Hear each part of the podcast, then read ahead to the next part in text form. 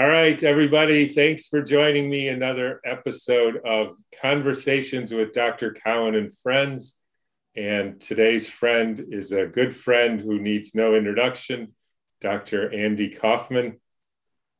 And as everybody knows, I always tell my stupid stories in the beginning. And this, um, first of all, today we are only talking about turpentine and no viruses. Nothing else. Just uh, this was about turpentine. Thank you, Tom, for uh, giving me a break from viruses. right. You can only talk about unicorns so, so much until it's they, you start to think maybe they are real. Anyways, um, my recollection is is I I had uh, done this video and people saw it, and then um, I got maybe a month later an email from a friend saying, Hey, Tom, you should watch this. this guy from MIT says you're right. and I thought, oh, that's interesting. Uh, so, anyways, I watched it and uh, he did, meaning you did. Uh, and then eventually we talked, and I'm not sure how that came about. And I don't know how it came about either, but I think I mentioned Gilbert Ling and how he had a whole thing about the cell is made of, or tissues or cells or whatever, made of structured water. And the reason people get sick is because they have uh, stuff, schmutz, dissolved in their in their water. And basically, I've been looking my whole career for a way to get the schmutz out of the water. And I remember distinctly said, "Well, why don't you just give them turpentine?" and I thought to myself, shit, why didn't I think of that? because it was, I, I also pride myself on, I don't want anybody to know any like natural medicine that I don't know. I'm sure they do, but it's a sort of arrogance. Um, and I'd heard of turpentine a little bit, but I, and it just hit me. Of course, you, it's a solvent. And so that's the whole problem.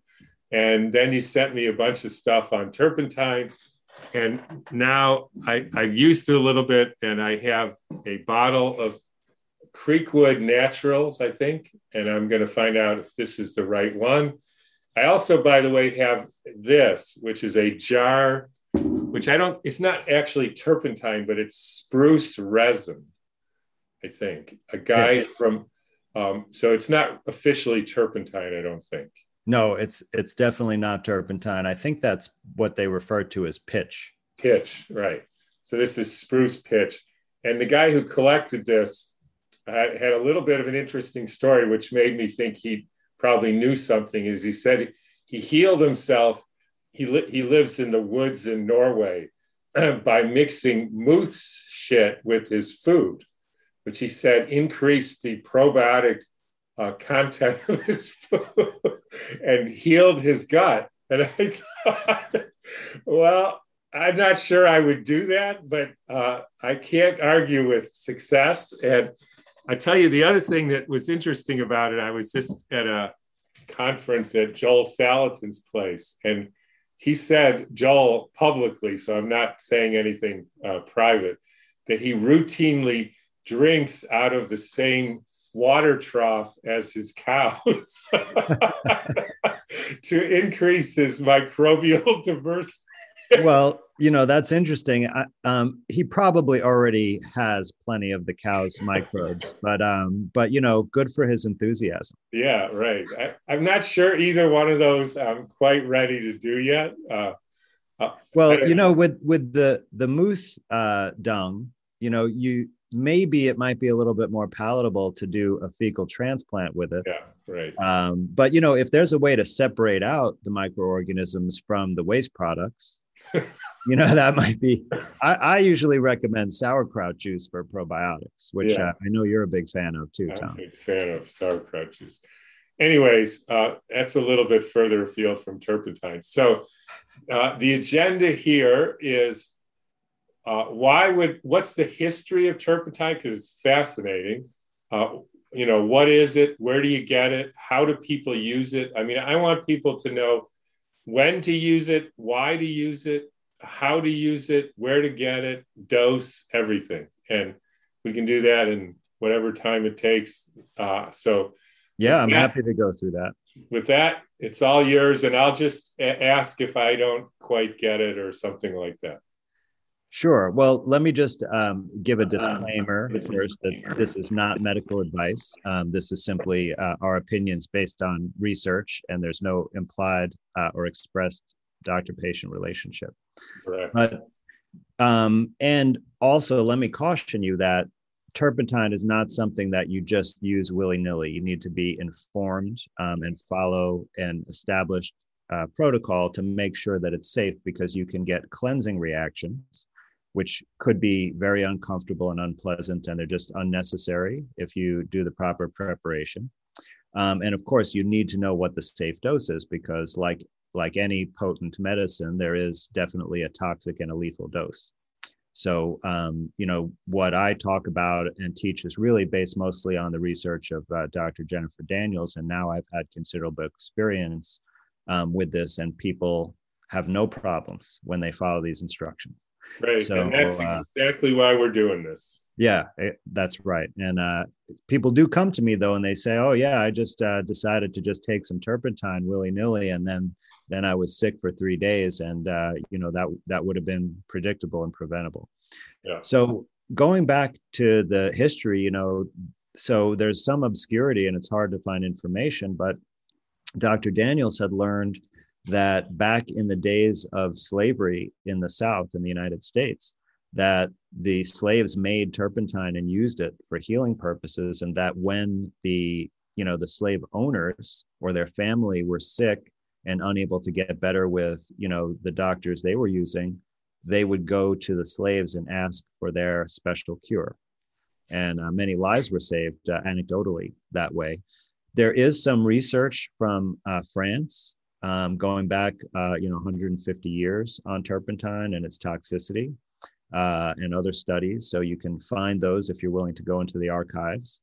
Um, but what I think is the most interesting historical document is the Merck Manual from 1899, because turpentine was actually a conventional standard uh, medication in the, even in the United States until the FDA was established and they ultimately banned it from being in any therapeutics.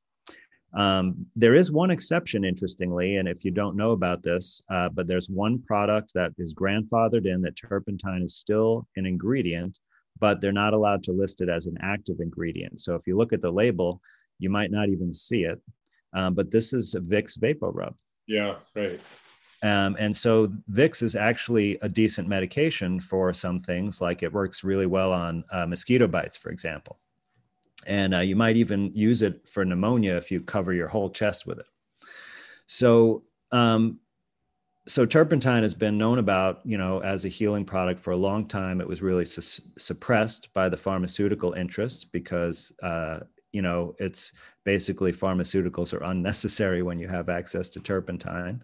And what it is is it is the distilled sap from the spruce pine tree. So only spruce.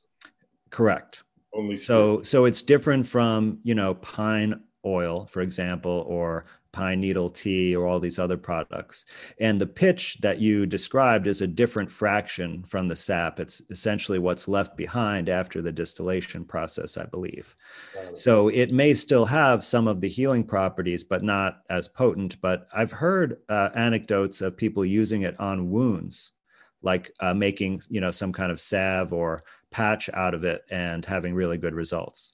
So it may, you know, I just haven't explored it so much, but the turpentine is the it's the oil fraction of the distillation, not the water or aqueous fraction. And so it's a, you know, mixture of terpenes and some other aliphatic compounds and it's an excellent solvent even industrially. And that's where most people know about it, right? It's a paint thinner and if you go to a fine art supply store, uh, artists know that it's the best solvent for oil paints and uh, even in the hardware store you can uh, find it'll be the most expensive uh, paint thinner because it's not made from petroleum uh, which is much cheaper to process. Um, so the important uh, thing to know that it's genuine turpentine is that it has to say on the label pure gum spirits of turpentine and that that is the traditional name for this distillate that i'm talking about. So if you're going to take it make sure it says that on the label. Sometimes they add adulterants like poison chemicals like benzene to it and you and they might call that denatured turpentine but you you know you definitely want to be careful about that. But there's many many you know products available like in from boutique uh, companies like the product that you showed there which you know even though it doesn't say on the label it's really intended for medicinal purposes. So this this one this one from creekwood naturals that is the real turpentine. Well i think what does it say? 100% pure gum spirits right on the label there. 100% pure gum spirits. So that's exactly the right thing. Got so it. good job tom. There you go so um, I wanted to show, uh, I'm going to share a screen now this uh, because I looked at the Merck manual from 1899 before they took turpentine out. Um, and you can see here I copied the title page. And so the Merck manual is, you know, like a major reference book that lists all medicinal substances known at the time of its publication and uh, various attributes about them. And so this is the last one that had an entry for turpentine. And um, these are all of the therapeutic indications for turpentine that were, were in the Merck manual in 1899. So I'm just first going to show you the size of this list. Okay. So, in other words, there were 88 different conditions that turpentine was listed as a treatment for.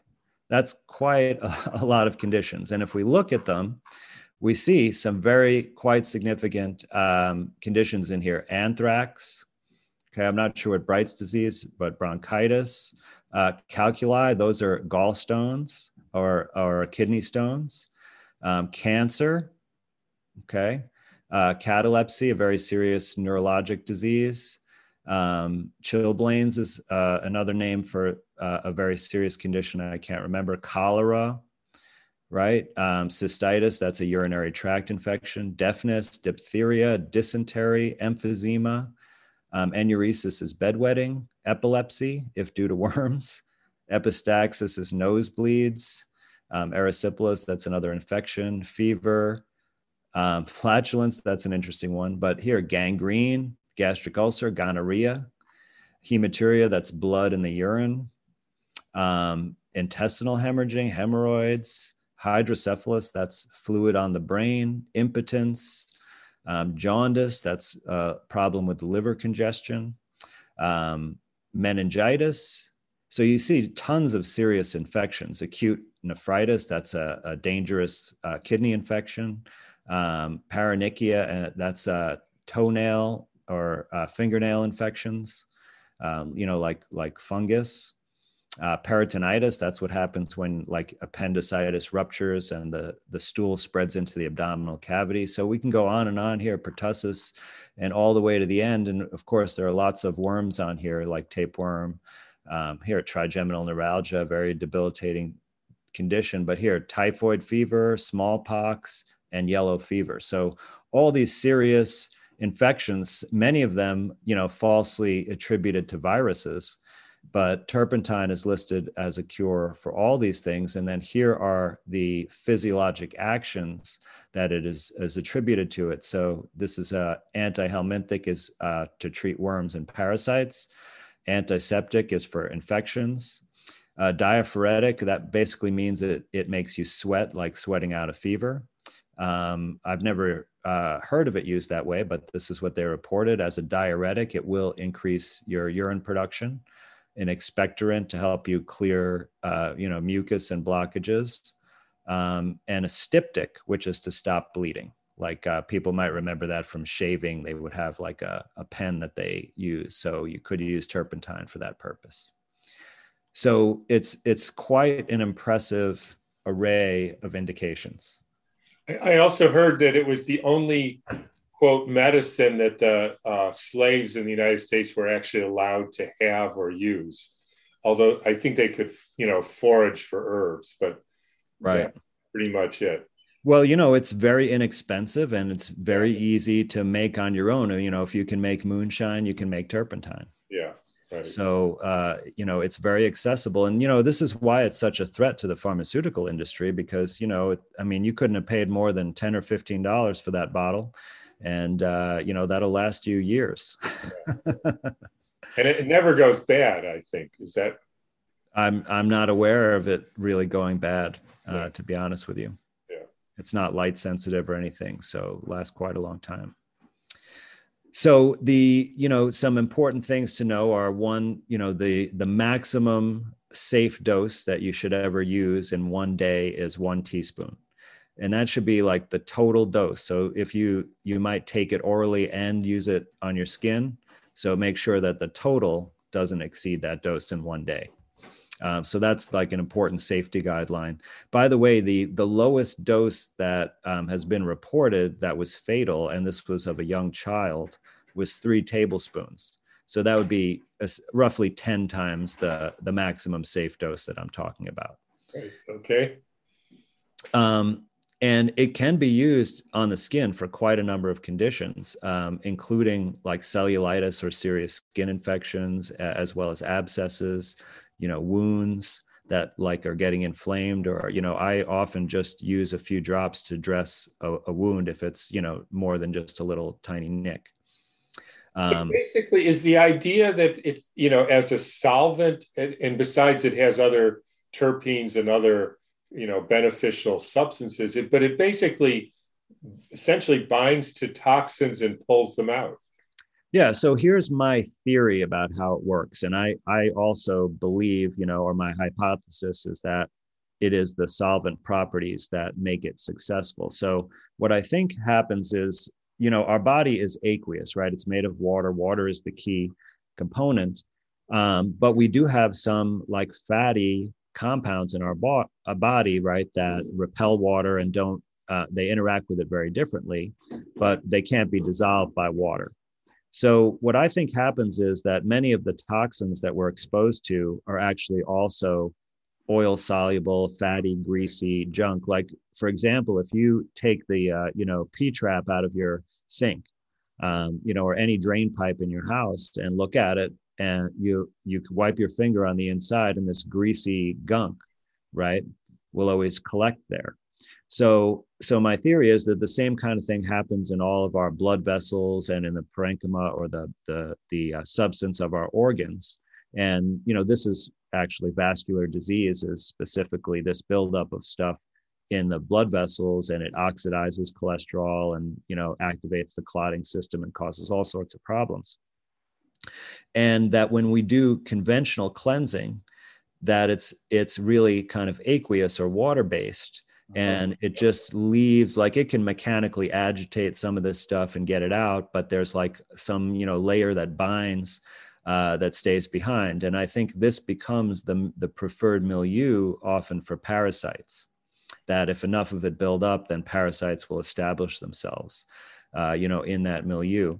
So when you use the turpentine it essentially gets in there and dissolves that gunk and totally cleans it out you know kind of like if you're using the uh, you know drano or something like that although it's not you know um, toxic like drano. I mean drano is hydrochloric i mean it's uh, sodium hydroxide a very potent alkaline you know corrosive substance.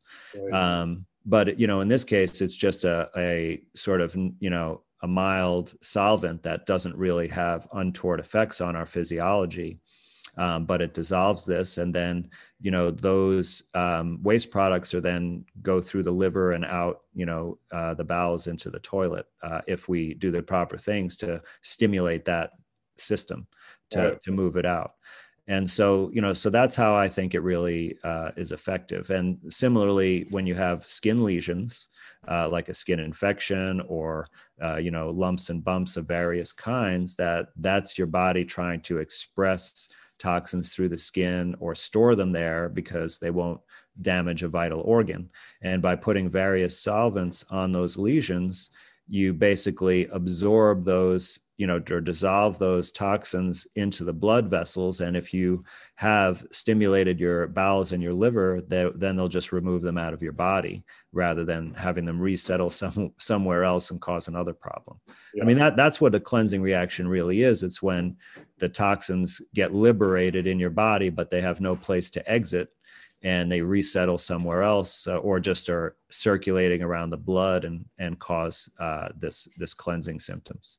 Got it. Okay. All right.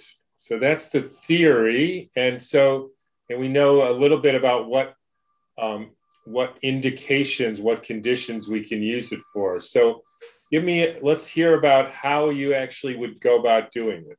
Yeah. Well before let me just add one a really important indication because these illnesses didn't exist in 1899, really, or at least not on the scale that they are now. And I'm talking about autoimmune disease. Yeah. So, in my observation of people who have done this with various autoimmune disorders, including you know ones that are maybe more controversial like fibromyalgia, but also ulcerative colitis, Crohn's disease, lupus, etc., that people have had amazing results, and there have been many people who were completely cured yeah. um, of those conditions. Um, so that's that's an important um, area to consider turpentine.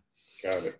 Um, so yeah, so how do you go about doing it safely? So for you know topical use, it's much much simpler. You can just use it right away, but what you want to do is have some other kind of um, procedure in place to let those toxins that you dissolve from the skin get out of the body.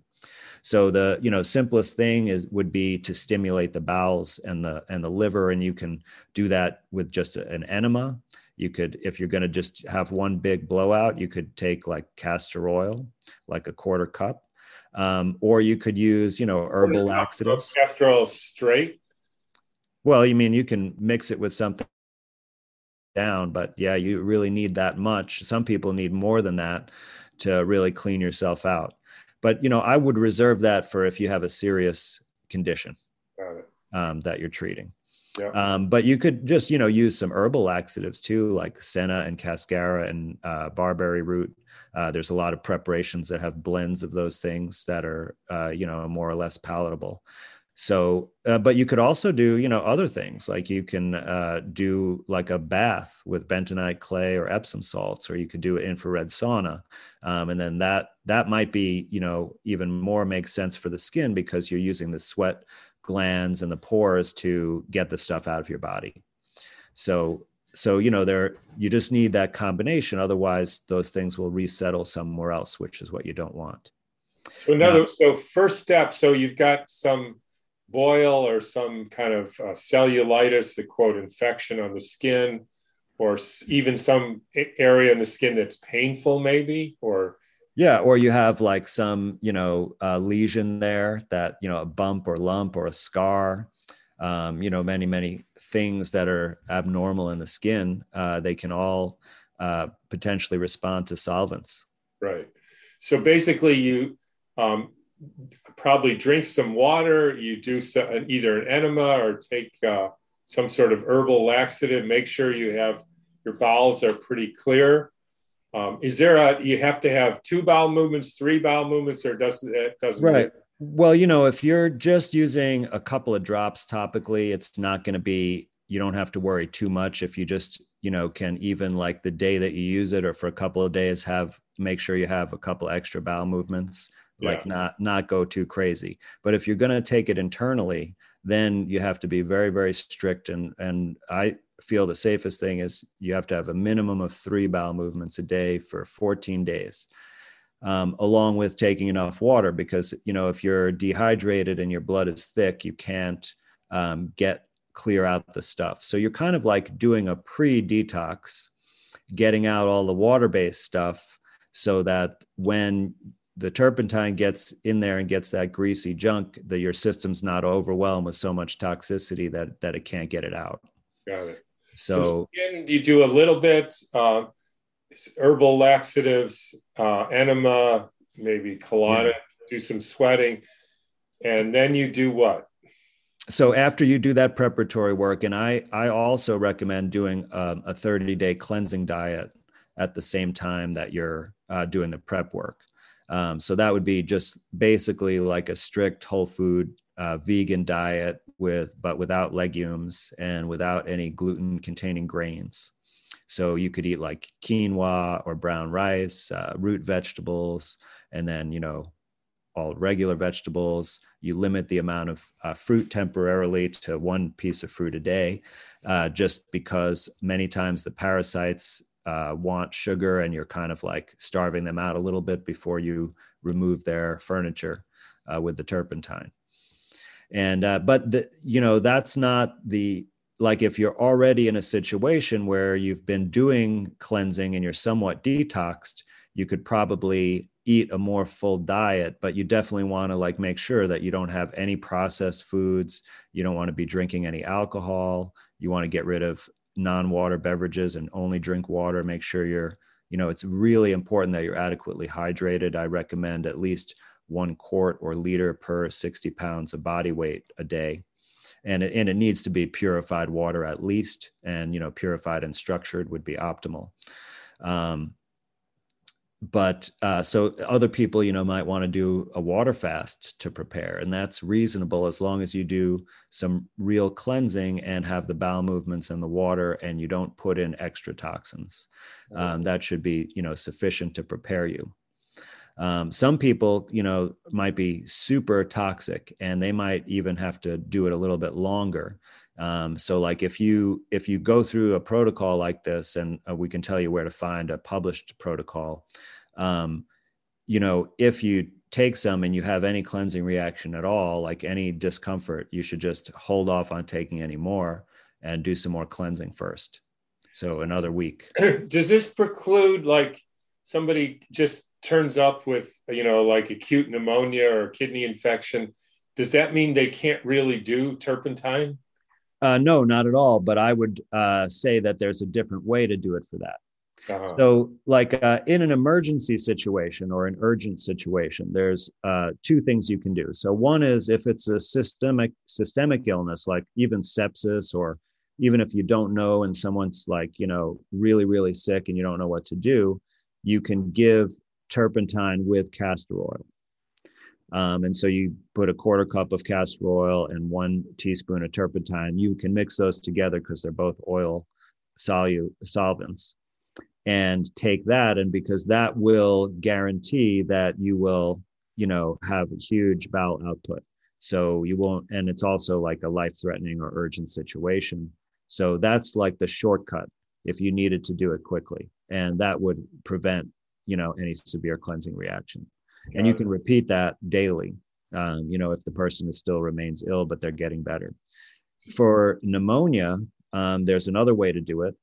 Um, you know i definitely mentioned that you could cover your entire like rib cage with um, vicks vapor rub and that may be therapeutic but uh, what people have done that has basically had them recover from pneumonia in 24 hours is to make a steam infusion with turpentine so you you definitely do enemas or something to you know uh, clean out your bowels at the same time, but you what just take a quart of water, like distilled water or some purified water, and uh, add two cloves of garlic, boil it for 10 minutes, and then turn off the heat and put five drops of turpentine on the top, and then put a you know towel over your head and do steam inhalation for five to 10 minutes. And you can do that three times a day. Um, you know, and then do a couple of enemas, and that that should uh, have really good results for pneumonia. Got it. Okay, so there's acute illness where a person's not prepared, and that's you do bowel cleansing, either enemas or or some laxative, but you don't need to really because you're putting a teaspoon of turpentine in a quarter cup of castor oil. Right. so drink a lot so, of water and you should be good with that. Yeah, and make sure you're close to a toilet when you take it. Right. Um, and be prepared to sit there for a while. Um, but that that could you know totally turn a critically ill situation around. Does that help? I would imagine that might even help for pain or like an abscessed tooth or something like that. Uh, well, you know, if you have something that is focal at one particular site, I would probably go for more localized uh, treatment. I, you know, I haven't heard of people using it in the mouth, uh, you know, for a tooth infection. Um, I would generally uh, think about other things uh, with with that situation. But if it's like an, a, you know, if it's an abscess, if it's in the gum line, something where you know they would want to do surgery, then certainly that would be an appropriate thing uh, to do. You might even be able to just, you know, put a small amount and like swoosh it in that part of your mouth, or you could try to, you know, put it on your finger and rub it in that area, certainly. But I would use it like at the site rather than systemically for that. But if it looked like the person was getting septic from a tooth infection, that's when you go for the castor oil mix. Got it. And so then the other one is if it's in the lungs, probably bronchitis or pneumonia, then you do the steam inhalation along with the bowel cleansing and drinking yeah. and stuff like that. Exactly. So, so then the other one is the more like autoimmune sort of chronic thing. So you're sick generally. Yeah, for a number of chronic conditions or you know any condition where with parasites, um, you know autoimmune diseases, uh, a lot of other things, uh, possibly even cancer. I mean, I don't have direct experience, but it, it's definitely like there was actually there was one person with a recurrent lymphoma who was able to um, reverse that with using a solvent on the site um, turpentine mixed with castor oil and then also doing systemic uh, turpentine. And so that procedure is 30 days of this very clean diet. Yep.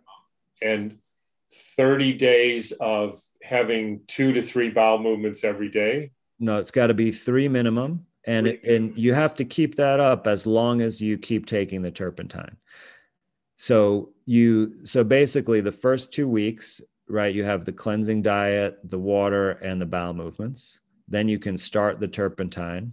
You continue the diet for two more weeks, and then you can start in reintroducing other food groups. And you should do it slowly and pay attention to how your body responds to those food groups because you might identify that your body is intolerant to something that you might want to avoid.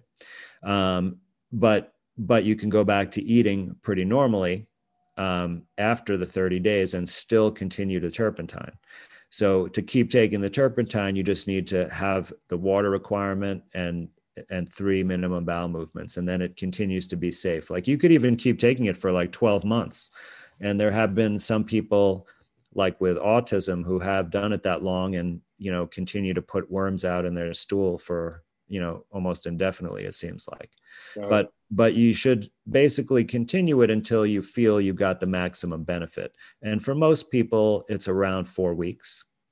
Um, depends on how seriously ill they are. So you know the more ill you are probably the longer you would uh, continue to do it and normally I recommend, uh, or I would say to do it three times a week. Dr. Daniels says two times a week. And the, you know, the, the dose that range that's effective for internal use would be between a half teaspoon and one teaspoon. And, you know, everyone, you should just trust your body when you, you know, take a half teaspoon and see how it feels. And if your body feels like it wants more, then try three quarters and um, you know let your body guide you to what the right dose is for you. But anywhere in that range is enough to be therapeutic. And how do you take it? Do you just take it straight on a spoon or i know she puts it on a sugar cube? Yeah. Yes. Yeah. so i um, i go with the time honored uh, sugar uh, method uh, you know and aside from that emergency castor oil situation. Um, and you know it's it's too challenging to use sugar cubes. So just use granulated sugar, like make sure it's organic, but it trust me, it's better to just use a plain white sugar. Yeah. and uh, because, you know, like I tried one time uh, using the raw sugar um, and it's got like a lot of sharp edges on the crystals and it, it scratches your throat going down. Yeah. So, um, by the way, if you do get any throat scratchiness in your throat, it's from the sugar crystals, not from the turpentine. Got it but uh, so you put like three times as much sugar as turpentine. So if you're going to take one teaspoon of turpentine, you'd take three teaspoons of sugar, which is a tablespoon. So you might need a like a, a serving spoon to do this. Um, if you can get it all in your mouth at one time, you can split it in half if you want. And then the reason you do more sugar is because when you drip the turpentine on top, some of the sugar should be dry um, and some of it will be wet with the turpentine. And, you know, I don't know if this is just folklore or if this is really true, but the, the thought process is, is the sugar is bait for the parasites that they take up the turpentine. Yeah. But I'm not even sure that, you know, the turpentine even kills the, uh, the worms. I think, I think they just don't need to stay around anymore once that oily sludge is gone. Yeah. But uh, because you don't people don't get like a kill reaction they don't get you know worms in tiny little pieces in their stool they you generally are intact. Um, which is good because you know if they get chewed up and they release the contents of their body then that will make you sick. Yeah. So that's why this is a very gentle compared to you know pharmaceuticals that that uh, treat worms. They are not gentle and they could cause that kind of a inflammation reaction. Uh, so half a teaspoon of turpentine gives you um, one and a half teaspoons of sugar. sugar. You drip it on uh, with an eyedropper. Some of it should be moist, some of it should be dry, and then you just put that in your mouth and swallow. Yep, and well, you you know you might chug some water after. Um, I actually found because you know it's recommended to take some antioxidants while you do this protocol, and so I tried putting vi- ascorbic acid powder in the water and drinking that to uh, chug down the uh, turpentine, and I found that that way was uh, was pleasant. But you don't have to do it that way. You could just do it with the straight water.